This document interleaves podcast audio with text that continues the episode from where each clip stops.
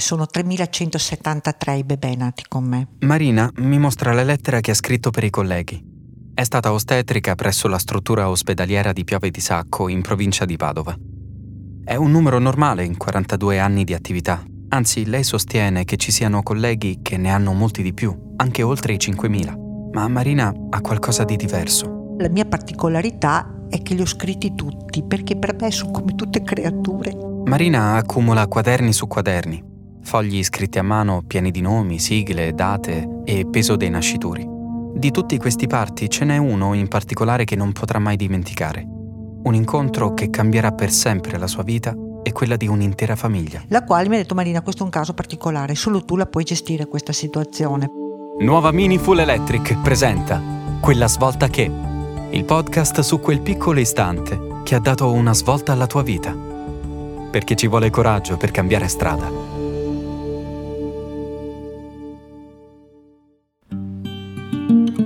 Padova è famosa per tre detti popolari: il prato senza erba, il santo senza nome e il bar senza porte. Il prato senza erba si riferisce a Prato della Valle. La piazza principale di Padova è una delle più grandi piazze d'Europa. Il santo senza nome è invece per tutti Sant'Antonio, perché è talmente riconosciuto in città che tutti lo chiamano solo il santo. E poi c'è il caffè Pedrocchi, lo storico bar di Padova che fino al 1916 era aperto 24 ore su 24. In questo modo chiunque poteva entrare e uscire ad ogni ora, e così ebbe la fama in tutto il mondo del caffè senza porte. Ma se dal caffè Pedrocchi ci spostiamo per una ventina di chilometri a sud nelle campagne, arriviamo a Piove di Sacco, con il suo ospedale e il reparto maternità.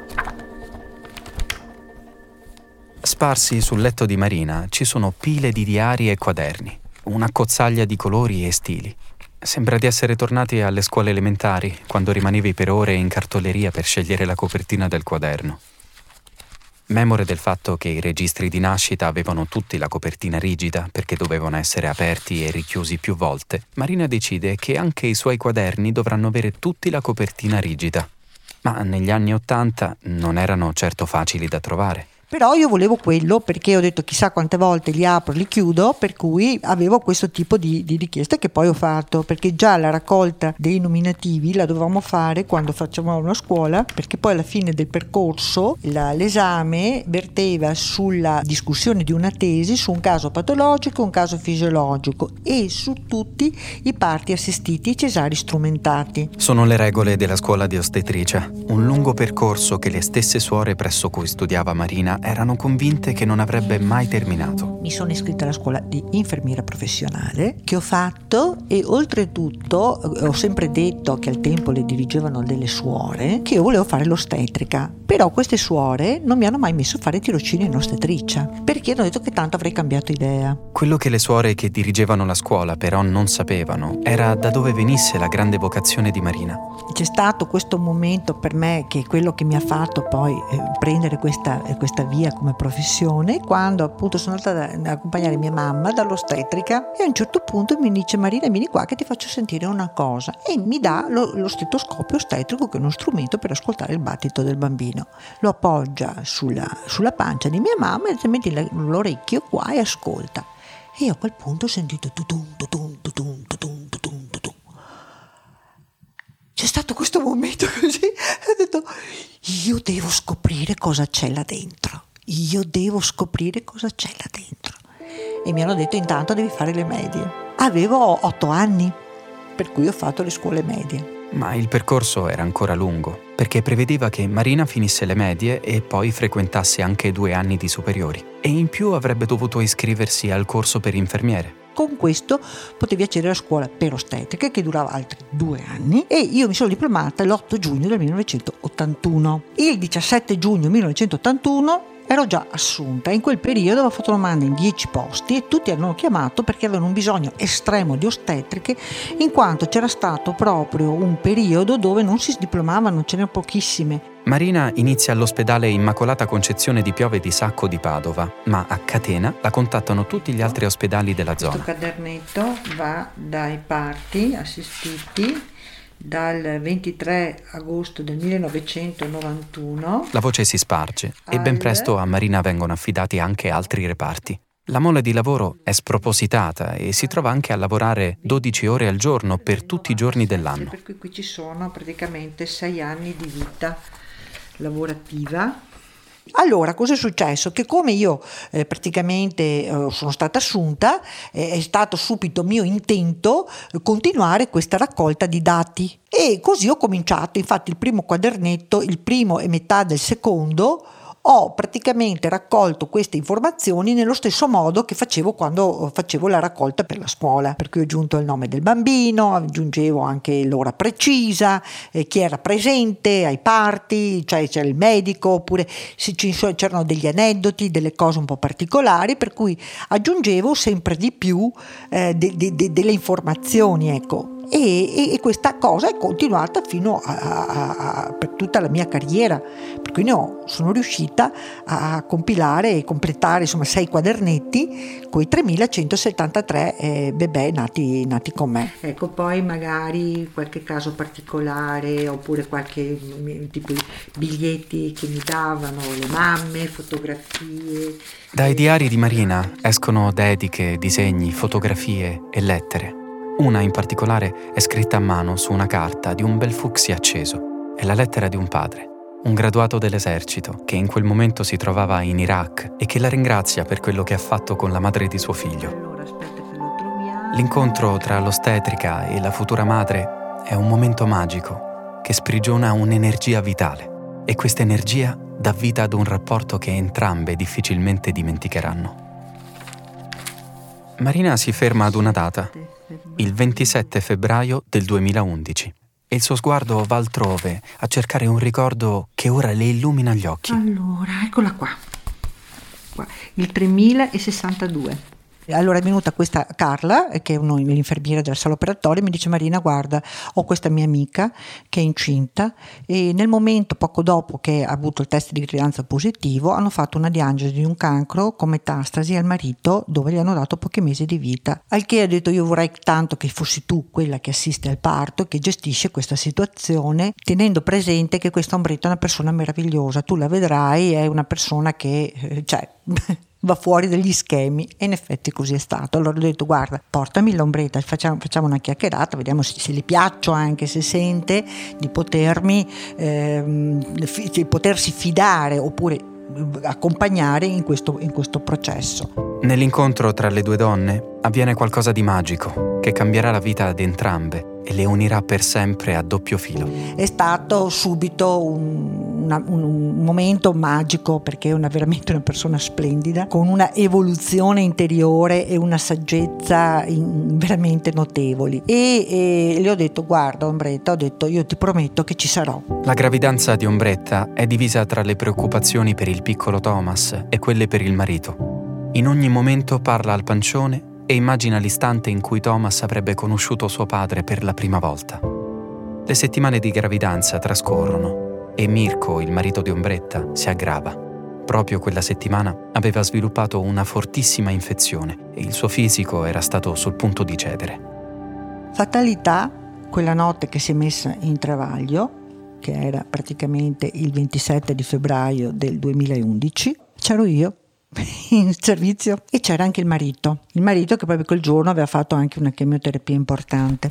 Era praticamente senza energia, e tanto che l'ho fatto accomodare, perché avevo fatto comprare a suo tempo la sedia a dondolo per fare sì che le donne in travaglio si dondolassero, avessero un posto comodo anche per travagliare sedute, e sì che ho fatto accomodare lui nella sedia a dondolo vicino a lei, e mi ricorderò sempre che l'Ombretta si preoccupava di vedere lui come stava, e lei aveva le contrazioni tra la pausa tra l'una e l'altra, dove durante la contrazione non apriva bocca, e nel momento in cui passava la contrazione lei si preoccupava di lui per vedere se stava bene. Le contrazioni si fanno sempre più ravvicinate e Ombretta viene portata in sala parto. E lì, tra il buio e il ronzio dei monitor, accade qualcosa che Marina, in tanti anni di carriera, non aveva mai fatto prima.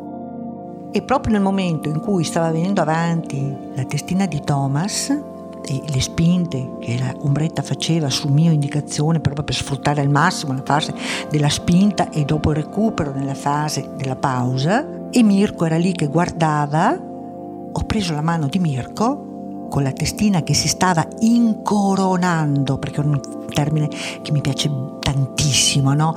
E in quel momento, quando c'è stato proprio l'incoronamento, per cui ho fatto vedere a Mirko, ho detto: Mirko, guarda i capelli di Thomas, sta venendo avanti, guarda la testina. E ho preso proprio la mano di Mirko, che non aveva i guanti, e gli ho fatto assistere a lui il parto. Lui ha assistito alla nascita di suo figlio. E questa potenza di energia che si era creata, dove sentivo le vibrazioni anche dentro di me, sentivo le vibrazioni su Mirko, la forza che aveva tutto questo momento su tutti noi che eravamo lì presenti, e poi questo sgusciare di Thomas che è venuto fuori proprio in modo meraviglioso, cioè era proprio l'inno alla vita, ma l'inno alla vita per tutti. E non mi era mai passato per la testa per nessun altro, ma in quel momento ci sono degli eventi che accadono e che si muovono delle cose che nel momento che tu le fai perché qualcosa te le fa fare. Dopo, quando tu ci ragioni, ci metti la ragione, sei razionale, dici: ma come è venuta questa cosa? E io ancora adesso dico: ma come è venuta questa cosa? Ma è avvenuta perché eravamo tutti estremamente presenti sul pezzo, di una lucidità estrema, ma forse proprio questa lucidità estrema che ha permesso a far sì che si verificassero delle cose, delle concatenazioni di cause-effetti, no? Di movimenti che hanno portato a far sì che è diventata una nascita magica. Una volta nato, Thomas viene adagiato sulla pancia di Ombretta e Marina guida la mano di Mirko per il taglio del cordone ombelicale. Terminato tutto, Mirko prende in disparte Marina per parlare. Mi ha preso in disparte e mi ha detto: Marina, in quel momento mi sono reso conto quanto sono stato egoista. E per tutti questi 9 mesi ho pensato solo a me stesso e alla malattia, e non ho pensato a mio figlio. E mi sono reso conto cosa mi sono perso. Ho detto: guarda, tu non hai perso niente, perché hai riacquistato tutto adesso. Un anno dopo, al battesimo di Thomas, Marina è invitata assieme ai parenti nel parco di casa di Ombretta. Dopo il rinfresco in un angolo del giardino, gli invitati piantano un albero di melograno, simbolo di fertilità e unione.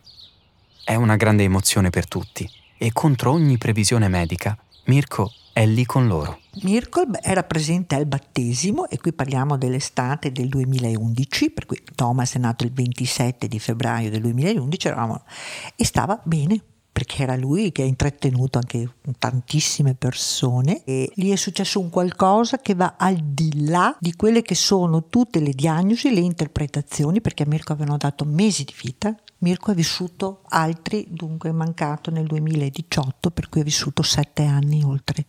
Da quel momento io sono assolutamente certa, e non voglio essere presuntuosa, ma sono certa che in quel momento si è creata un qualcosa di potente, che ha fatto cambiare qualcosa in quella che è la visione, e questo ci fa riflettere su quelle che sono le potenzialità dell'essere umano nei confronti delle situazioni in senso distruttivo e in senso costruttivo. I medici non riescono a spiegarsi l'accaduto. Scientificamente una risposta non c'è. Avevano controllato le analisi più e più volte ed erano tutti d'accordo che purtroppo la malattia era ad uno stadio troppo avanzato e il fisico non avrebbe retto ancora. I medici avevano raccomandato a Ombretta di tenerlo a casa e fargli vivere gli ultimi giorni serenamente. Eppure Mirko è vissuto altri 7 anni. 7 anni in cui ha potuto crescere Thomas e l'altro figlio maggiore Jarno. Una situazione drammatica che improvvisamente si trasforma in un inno alla vita. Marina è convinta che il miracolo di aver partecipato alla nascita di Thomas abbia rallentato il processo della malattia. Nessuno riesce a darsi altra spiegazione.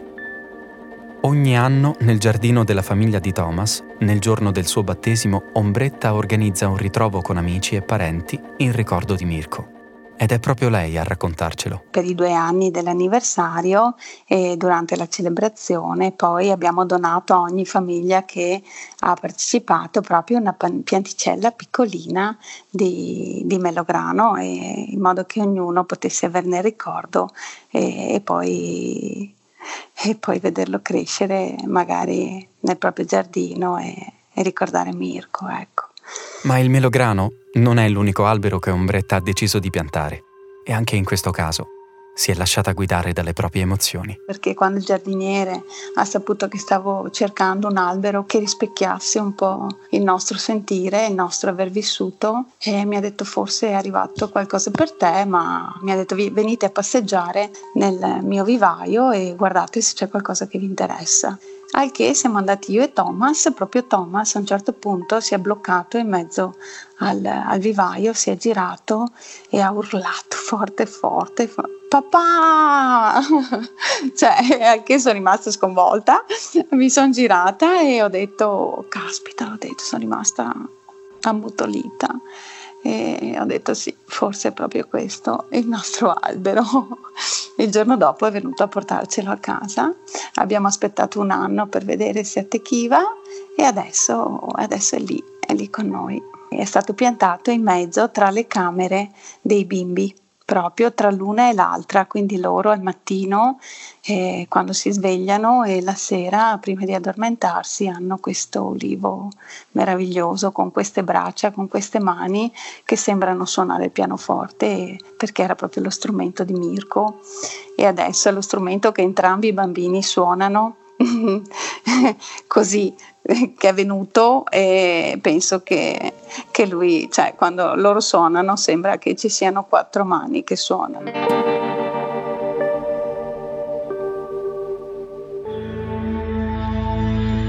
Quando le forze si uniscono, ottieni subito tutta l'energia che ti serve. Nuova Mini Full Electric esalta il piacere di guida perché ti offre immediatamente la massima coppia. Vieni a provarla in tutte le concessionarie Mini.